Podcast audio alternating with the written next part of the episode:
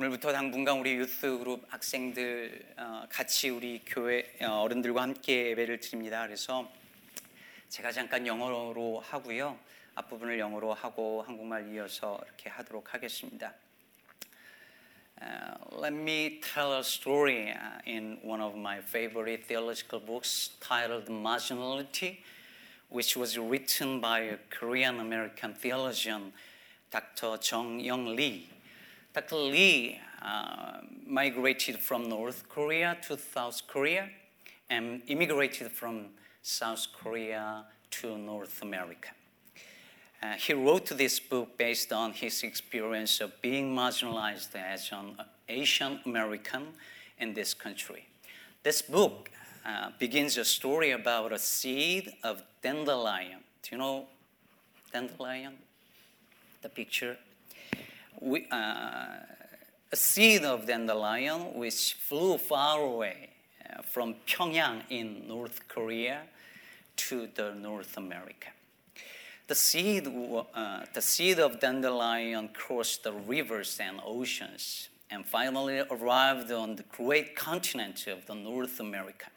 It was um, a strange place for the dandelion seed when it landed in the beautiful front lawn of a house. The seed was afraid to land there, but it had no choice. The dandelion seed noticed that the green grasses were curious about its coming. They were somewhat excited at seeing something new. The dandelion seed was uh, delighted with its reception. However, when, he, uh, when the seed started to settle by covering itself with rich soil, the grass said, You had better, better not settle here. As you know, this is only for us. Go back to your country. When spring comes, you will know what we mean. Regardless of what the grass said, the seed settled in the yard and covered itself, preparing for the cold winter in a strange land. The cold winter did not last too long, and spring approached in the yard where the dandelion had settled down. While the grass and trees in the yard were still sleeping, the dandelion was working to root itself deeply into the soil while sending its sprouts up faster than any other plants. The dandelion worked harder and longer than any others because it had to prove itself in the new place. When others sprouts leaves, the dandelion had already produced a bright, golden, round flower resembling the rising sun. The dandelion was so proud of its flower, the only flower in the whole yard. The dandelion did it to brighten up the yard and please its owner. But when the owner came out into the yard and saw the dandelion flower, he hated it. And he came all the way over the corner and pull up the dandelion. He wanted to pull out its root, but the plant was embedded so deeply that it broke instead only half of its root came out. The man was frustrated and threw away the dandelion along the roadside. The grasses then said, We told you, you do not belong here. Go away. But the dandelion said nothing. Half of its root was already taken away. It could not go anywhere. In spite of what had happened to dandelion, it did not lose faith in God, who it believed called it to settle in this land. And then dandelion said to itself, I must work harder than ever before. It worked and worked to grow, and again, the dandelion did its best to produce a beautiful flower. However, the man was angrier than before, he said, I hate to see that dandelion again. He pulled it out, but again failed to remove it completely. The root was broken again. The dandelion was greatly hurt, but did not lose faith. It rooted itself deeper and deeper. The dandelion's faith became stronger and stronger, stronger as it faced the hardship of its existence. The faith that God had called it to dwell in this land gave it an indomitable courage to pursue its goal. Another springtime came to the place when the dandelion dwelt, and again the, the owner came out and pulled it out.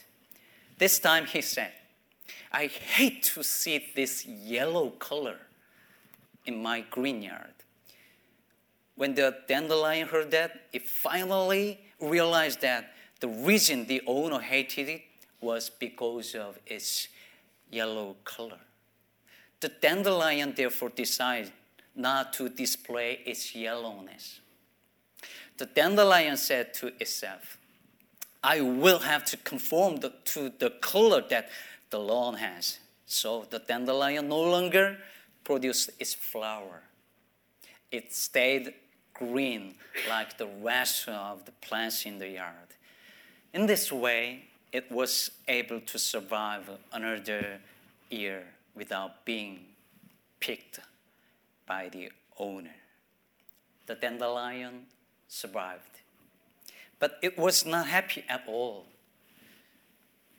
It had lost the meaning of its existence. The dandelion tried to change its appearance to be like the grass, but it was not possible. It wanted to become like the grass in the yard, but it could not do so. The dandelion finally thought, I fool myself in trying to become like the grass. The grass is not going to accept me as one of them. Finally, the dandelion decided to allow its nature, which was yellowness, to blossom. Without a flower, my life is not worth living. If I can live a few weeks, I can produce hundreds of white seeds and send them off from here.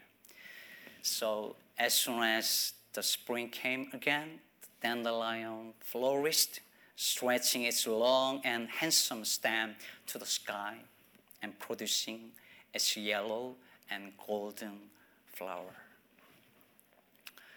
What a beautiful story, isn't it? I think you all understand the hidden meaning of this story. This dandelion story describes many Asian Americans, Uh, immigrants' experience of being marginalized in this country. Your parents probably have the same story and same experience the experience of being marginalized is not happy. It can be very frustrating. So many Asian Americans have to try to enter into the mainstream of this society by working so hard and by studying so hard, as the dandelion did. But look at the people in the Bible Abraham, Isaac, Jacob, Moses, and Jesus. They all they were all strangers, sojourners, and aliens in this world. People wanted Jesus to be at the center of Jerusalem and this world, but Jesus always be with the marginalized. So, brothers and sisters, don't try to be like people at the center. Don't be afraid of being marginalized. Practice to think from the margin. Embrace the identity as a stranger, sojourner, and alien whose citizenship is in heaven. Remember that you are not people of this world, but people of the kingdom of God. Amen. This is a summary of my sermon. Uh, if you want to hear more, uh, listen carefully, even though it's in Korean. 제가 다시 어, 민들레 얘기를 다시 하진 않겠습니다. 다 읽으신 거 맞죠? 어, 여러분 이 이야기를 들을 때 우리는 이 얘기가 무슨 의미인지 금방 알아들으시죠. 예. 제가 설명하지 않아도 금방 알아듣습니다. 왜 그렇죠? 우리 얘기니까. 우리 얘기니까. 우리 이민자들의 얘기고 이 미국 땅에서 사는 우리 Asian American, Korean American의 이야기니까 굳이 설명하지 않아도 다 알아듣습니다. 그러나 여기에서 태어난 백인들, European American들은 어떨까요? 이 이야기의 의미를 설명해 준다 한들 이 민들레가 가졌던 그 감정을 정말 이해할 수 있을까요? 우리만큼. 저는요, 한국에 있을 때 아브라함이 본토 친척 아비 집을 떠나서 갈 바를 알지 못하고 떠났다는 이야기의 그 의미를 풀리 알지 못했다는 걸 미국 와서 알았습니다. 와서 살아보고 나니까 이제 알겠는 거예요. 저는 룻기를 읽으면서 한국에 있을 때는 안 보이던 것들이 보이더라고요. 여러분 고향을 떠나서 남의 나라에서 살아본 경험이 있는 사람만 보이는 게 있어요. 오늘 본문 베드로전서 2장 11절에서 베드로 사도가 이렇게 말합니다. 사랑하는 자들아 거류민과 나그네 같은 너희를 권하노니. 즉 사랑하는 자들이 누구예요? 예수 믿는 brothers and sisters. 그런데 이 사람들이 다 이 땅에서 거류민이고 나그네라고 말합니다. 예. 우리 그리스도인들의 시리즌십이 하늘에 있기 때문에 이 땅에서는 뭐냐면 거류민이고 나그네라는 것이죠. 여러분 이것이 바로 우리가 이민자로 이 땅에서 이 땅에서 거류민으로 이 땅에서 나그네로 외국인으로 주변인으로 살아가는 영적인 유익입니다. 무슨 말이냐면 성경이 우리를 향하여 그리스도인들을 향하여 크리스찬을 향하여 너희는 거류민이다 너희들은 나그네라고 말할 때 우리는 이미 우리가 이민자고 나그네고 거류민이기 때문에 그게 무슨 말인지를 금방 알아듣습니다. 우리의 삶으로 경험으로 아는 거죠. 그런데 한 번도 남의 나라에서 거류민으로 나그네로 외국인으로 소외받으면서 살아본 경험이 없는 사람들이 너희는 나그네다, 너희는 거류민이다라는 말을 했을 때 그걸 머리로는 알겠지만 그걸 경험적으로 피부로 와 닿게 이해할 수는 없을 것입니다. 얼마 전에도 어느 목사님이 언급을 하시던데 저는 그 세대가 아니지만 예전에 한국에 무슨 그 방송 프로그램 노래자랑 같은 데서 해외에 계신 동포 여러분 그러면 이민자들이 막 그 말 한마디에 울었다는 거 아니에요. 그냥 해외에 계신 동포 여러분 한마디에 그냥 막 울고 그러던 시절이 있었대요. 여러분 그런 분들 계셨었죠. 그 마음을 다른 나라에서 살아본 경험이 없는 사람이 그걸 어떻게 알겠어요? 어떻게 이해하겠어요? 요즘 에스겔서 묵상하는데 에스겔서의 묵상의 배경이 되는 시편 137편 1절에 보면 유배지에서 살던 이스라엘 백성들이 바벨론 강가에서 시온을 기억하며 울었도다 그러는데 남의 나라에서 자기 고향 생각하면서 우는 심정을 누가 알겠어요? 나의 살던 고향은 하면서 울어본 사람만이 그 137편의 의미가 뭔지 조금이나마 아는 거죠. 여러분, 하늘에 우리가 돌아갈 더 나은 본향이 있다는 히브리서 11장의 말씀을 누가 이해할 수 있을까요? 자기의 본향을 떠나서 남의 사, 나라에서 살아본 사람만 그게 뭔 의미인지 조금이나마 더 알 수 있는 것입니다. 이게 바로 자기 나라를 떠나서 남의 나라에서 사는 이방인으로서 살면서 예수를 믿는 그리스도인들에게 주어진 특별한 은혜이자 특권인 것입니다. 오늘 베드로전서 본문은 성도들을 거류민과 나그네라고 불러요. 여러분 여기서 거류민은 어, 무슨 뜻일까요? 거류민. 한국말로도 거류민이란 말을 요즘 잘 안 쓰죠. 예, 일본에서는 오히려 많이 쓰는 것 같더라고요. 근데 이 거류민을 NIV 성경은 alien 이렇게 번역을 했어요. 외국인. 근데 거류민은 그냥 외국인이 아니라 그곳에 셀을 다운해서 오랫동안 사는 사람을 말하는 거예요. 그런 외국인. 영어로는 그래서 sojourner가 더 정확한 번역이고요. 그리고 법적으로는 resident alien입니다. 여러분 영주권자들이 resident alien이죠. 여러분 alien이라는 말을 들으면 뭐가 딱 떠오르시나요? 저는 영어 단어 alien이라는 단어를 배우기 전에 alien이라는 거를 영화를 먼저 보고 알았습니다. 영어로 alien 그러면 영화에서 나오는 그 흉측한 괴물이죠. 외국인이 아니라 외계인이었습니다. 뭔가 이상하게 생겼고 굉장히 낯설고 흉측한 존재가 에일리언이에요. 실제로 우리가 미국 땅에서 살면서 우리는 외국인이 아니라 외계인이 된 것 같은 느낌을 받을 때가 있지 않습니까? 아무리 노력하고 열심히 일해도 그 마당에서 스트레인저 취급받았던 그 댄달라이언처럼 말입니다. 여러분, 우리가 미국에서 살면서 가장 많이 듣는 질문이 뭐죠? Where are you from? Where are you from? 그래서 제가 I'm from New Jersey 그러면 Where are you originally from? 뭐 이렇게 물어보죠. 영상을 하나 볼까요? 굉장히 유명한 많이들 보셨을 수도 있는데 한번 잠깐 보겠습니다.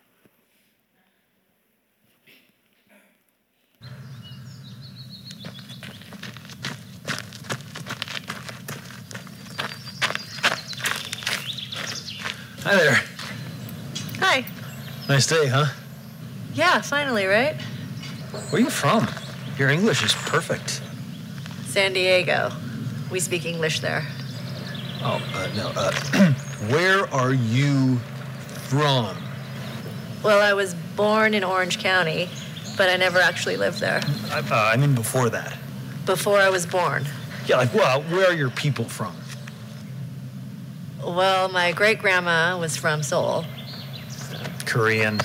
I knew it. I was like, she's either Japanese or Korean, but I was leaning more towards Korean. Amazing. Yeah. I'm Shastina. There's a really good teriyaki barbecue place near my apartment. So I actually really like kimchi. Cool. What about you? Where are you from? San Francisco. But where are you from? No, I'm, I'm just American. Really? You're Native American? No, uh, just regular American. Oh, well, um, I guess my grandparents are from England. Oh, well. Hello, Governor! What's all this then? Top of the morning to you. Let's go sporty, sporty! Double, double, toil and trouble! Mind the gap! Beware Jack the Ripper! Bloody hell! Pip pip! Cheerio! I think your people's fish and chips are amazing. Really? I'm weird? Must be a Korean thing.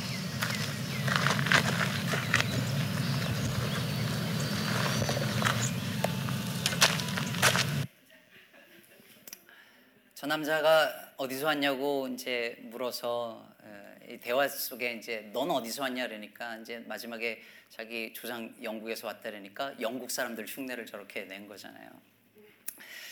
여러분 우리가 아, 아무리 여기서 태어나고 영어를 완벽하게 해도 어떤 사람들은 우리의 자녀들을 향하여서 아, 또 우리를 향하여서 얼굴 생김새 피부색으로 우리를 취급합니다.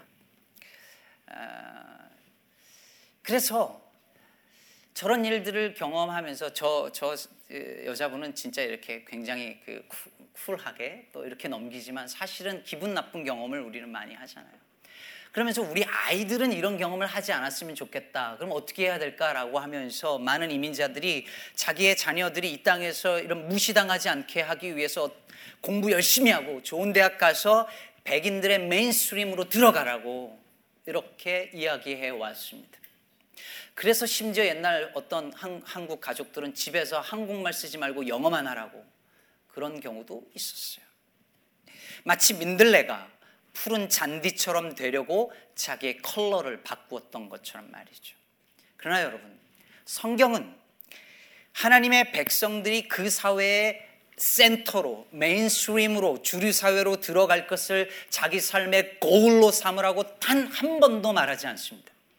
하나님의 백성은 늘 언제나 나그네로 살았고 비주류 being marginalized 되어서 살았습니다. 하나님의 백성들이 언제 타락했는가? 그것은 언제나 그 하나님의 백성들이 이 세상의 이 사회의 센터의 중심에서 서서 기득권을 차지할 때였습니다. 다른 이들은 둘째치고 예수님을 보십시오. 예수님은 그 땅에서 sojourner로 거류민으로 외국인으로 이민자로 주변인으로 나그네로 살았던 분이셨습니다. 하나, 예수님은 하나님의 나라에서 그 하늘 나라에서 이 세상 나라로 migrate 하셨죠. immigrate 하셨습니다. 그런데 예수님을 그 세상이 거절했습니다. 요한복음 1장 11절이 말하듯 자기 땅에 오매 자기 백성이 거절했습니다. 영접하지 않았습니다. 예수님은 미혼모의 아들로 태어나서 태어나자마자 이집트로 가서 거류민으로 살아야 했고 나사렛이라고 하는 촌 동네에서 변두리 사람으로 아웃사이더로 살았습니다. 여우도 굴이 있고 공중에 새도 있고 거처가 있을 때 오직 인자는 머리 둘 곳 없다 하신 예수님은 홈리스이셨습니다. 그러므로 우리가 이런 예수님을 믿고 따른다면 우리가 지향해야 할 삶의 자리는 세상의 중심이 아니라 margin, 세상의 변두리입니다. 저 높은 곳이 아니라 저 낮은 곳을 향하여 가야 합니다. 여러분 우리가 이 땅에서 이민자로 소수민족으로 살아가는 우리의 경험을 우리와 우리 자식들이 어떻게 하면 이 사회에서 주리 사회에 들어가서 어떻게 하면 성공할 것인가 라고 하는 질문을 던지며 그것을 해답하기 위한 그 답에 해답을 주기 위한 도구로 써서는 안 될 일입니다. 이 땅에서 거류민으로 나그네로 주변인으로 살아가는 우리 이민자들의 경험은 하나님 나라 백성으로 이 땅에서 사는 삶이 어때야 하는지를 보여주는 것입니다. 이 미국 땅에서 resident alien으로 F1 비자로 F2 비자로 OPT로 H1 비자로 혹은 undocumented 서류 미비자로 살거나 살아본 경험은 우리의 시민권이 이 땅이 아니라 하늘에 있다라고 하는 말씀 의미를 fully understanding 할 수 있도록 도와주는 은혜이며 특권임을 여러분 기억하시기를 바랍니다. 사랑하는 여러분, 은혜와 특권이 있으면 또 거기에 뭐가 있을까요? 사명이 있죠. 재작년에 코스타에서 캐나다 토론토 미랄교회 노승환 목사님이 오셔서 그때 설교 가운데 거류민, 즉 소저너가 뭔지에 대해서 아주 명쾌하게 설명을 해주셨는데 이 목사님이 소저너, 거류민의 키워드는 사명이다, 미션이다라고 말씀하시더라고요. 바로 insight가 맞습니다. 거류민과 여행객, sojourner와 tourist의 차이가 여기 있어요. 이게 무슨 의미냐면 제가 아, 한 2년 전에 우리 family하고 캐나다 여행을 간 적이 있었습니다. 캐나다 그 border를 넘어갔는데 거기서 스테이터스가 어떻게 되냐고 물어보더라고요. 그래서 제가 자신 있게 permanent resident라고 말했습니다. 제가 영주권 막 받고 얼마 안 지났었거든요. 자신 있게 말했습니다. permanent residency라고 말했습니다. 그랬더니 캐나다 왜 가냐고 묻더라고요. 그래서 just travel이라고 이야기를 했습니다. 딱 그 얘기를 하고 났는데 그 말씀이 딱 생각이 났어요. 여러분, 그 border가 어떤 지점이냐면 제가 sojourner에서 traveler로 넘어가는 지점이에요.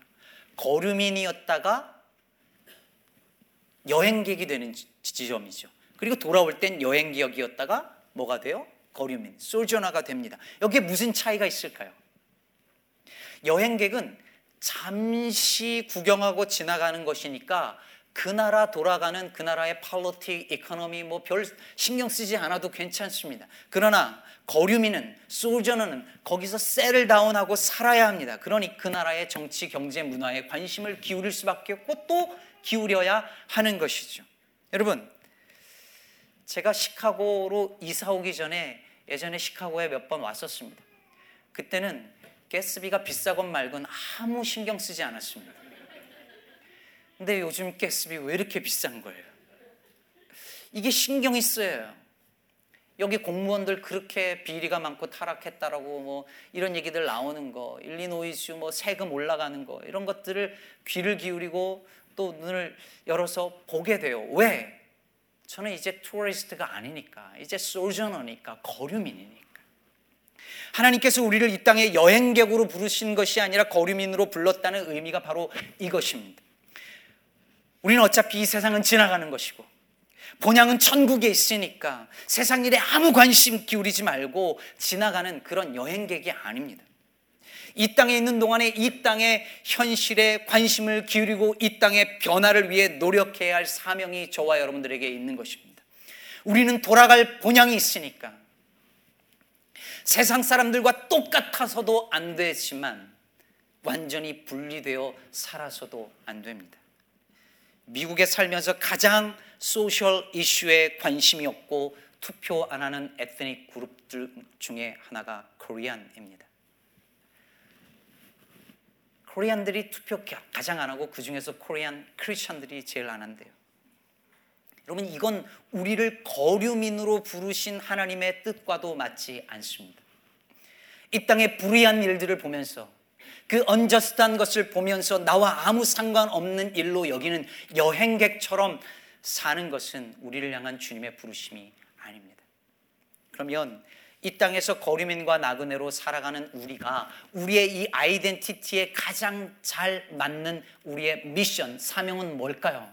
그것은 우리와 똑같이 외국인으로, 거류민으로, 이방인으로 살아가고 있는 주변인으로 살아가고 있는 그들을 embrace하고 사랑하고 섬기는 일이라고 저는 믿습니다. 그 이유에 대해서 오늘 말씀 레위기 19장 33절 34절은 이렇게 말합니다. 세 번역으로 읽어보겠습니다. 외국 사람이 나그네가 되어 너희의 땅에서 너희와 함께 살 때에 너희는 그를 억압해서는 안 된다. 너희와 함께 사는 그 외국인 나그네를 너희의 본토인처럼 여기고 그를 너희의 몸과 같이 사랑하여라. 너희도 이집트 땅에 살 때에는 외국인 나그네 신세였다. 내가 주 너희의 하나님이다. 왜 외국인 나그네를 억압하지 말고 사랑해야 하는가? 바로 너희도 이집트 땅에서 외국인 나그네였기 때문이라는 것입니다. 바로 너희가 누구보다도 그 사람들의 처지를 알고 그들의 아픔과 고통을 이해할 수 있는 사람들이기 때문에 그러니 너희들만큼은 이 땅에서 나그네로 사는 사람들, 외국인으로 사는 사람들, 난민으로 사는 사람들, 그리고 소위 불법 체류자라고 불리우는 undocumented people들을 억압하고 배척하고 외면해서는 안 된다고 그뿐 아니라 그들을 너희의 본토인처럼 여기고 심지어 그 본토인이라는 말은 외국인이 아니라 시민권자처럼 여기고 사랑하되 내 몸과 같이 사랑하라고 오늘 주께서 말씀하고 있는 것입니다. 왜? 너희가 그런 존재였으니까. 그것이 너희의 아이덴티티였고 지금도 그러니까. 사랑하는 여러분 이것이 이 땅에서 외국인, 거류민, 이민자, 주변인으로 살아가는 우리에게 주신 영적인 특권이자 사명인 것입니다. 우리와 같은 처지의 사람들, 이 땅의 모든 외국인들과 나그네들을 돌보고 사랑하는 것. 그것은 단순히 휴머니즘에 관한 것이 아니라 그리스도인으로서 우리는 who we are, 우리가 누구냐라고 하는 질문에 대한 답인 것입니다. 저는 여기 사는 Korean American들이 이런 행동을 보일 때 가장 마음이 아프고 진짜 싫습니다. 식당에서 히스패닉 분들을 향하여서 함부로 반말하고 하대하는 것을 보면 정말 싫습니다. 여러분, 왜 미국 사람은 미국 사람이고 멕시코 사람은 멕시코 애들인가요? 미국 애들 이런 표현보다 미국 사람이라고 하면서 왜 멕시칸은 멕시칸 애들일까요? 차별받는 경험을 가지고 누군가를 또 차별하는 우리는 과연 그리스도인의 모습에 합당할까요? 오늘부터 트럼프 행정부가 ICE를 통해서 대대적인 서류 미비자 체포에 돌입하기로 했다는 소식이 들려옵니다. 많은 이들이 공포에 떨고 있습니다. 여러분, 이게 단순히 서류 미비자들의 문제라고 생각하면 큰 오산입니다. 이게 곧 우리의 문제이고 곧 한인 사회 그리고 직격탄으로 한국 교회에 영향을 끼칠 거예요. 한인 교회. 여러분 오늘 이 미국 땅에도 뽑혀지고 뽑혀질 위기에 놓인 민들레들이 수없이 많습니다. 자신들과 다른 색깔의 민들레가 많아지는 게 싫다고 저들이 우리의 일자리를 빼앗으니 쫓아내자고 말하는 이들이 있습니다. 저는 그런 말을 들을 때마다 출애굽기 1장이 떠오릅니다. 히브리 거류민들이 많아지는 것이 싫었던 바로 왕이 이 백성 이스라엘 자손이 우리보다 많고 강하도다 하면서 그들에게 감당하기 어려운 노동을 시키고 남자들을 남자아이들을 죽이려 하지요. 저들이 우리 일자리를 위협하니 저들을 없애자는 생각은 수천 년 전 이집트에서부터 오늘날 미국과 한국 사회에서도 여전히 이어지고 있습니다. 그러나 사랑하는 성도 여러분, 세상이 다 그럴지라도 우리 그리스도인은 그러면 안 되는 것입니다. 그들을 억압하지 말고 그들을 배척하지 말고 그들을 본토인처럼 사랑하라고 제 몸처럼 사랑하라고 말씀하십니다. 왜냐하면 우리 하나님의 나라 백성들이 거류민이요 나그네요 외국인이며 주변인이기 때문입니다. 그리고 예수님께서 그렇게 사셨기 때문입니다. 사랑하는 여러분, 이 예수님을 믿고 우리 곁에 지극히 작은 자들 그들을 예수님처럼 섬기며 사랑하는 저와 여러분 되시기를 바랍니다. 세상의 중심에 들어가려고 하는 욕망을 버리고 being marginalized 되어진 삶의 자리가 우리의 삶의 부르심이라면 기꺼이 거기서 그 아이덴티티를 가지고 사명 감당하는 우리 시카고 기쁨의 교회 되기를 주님의 이름으로 축복합니다.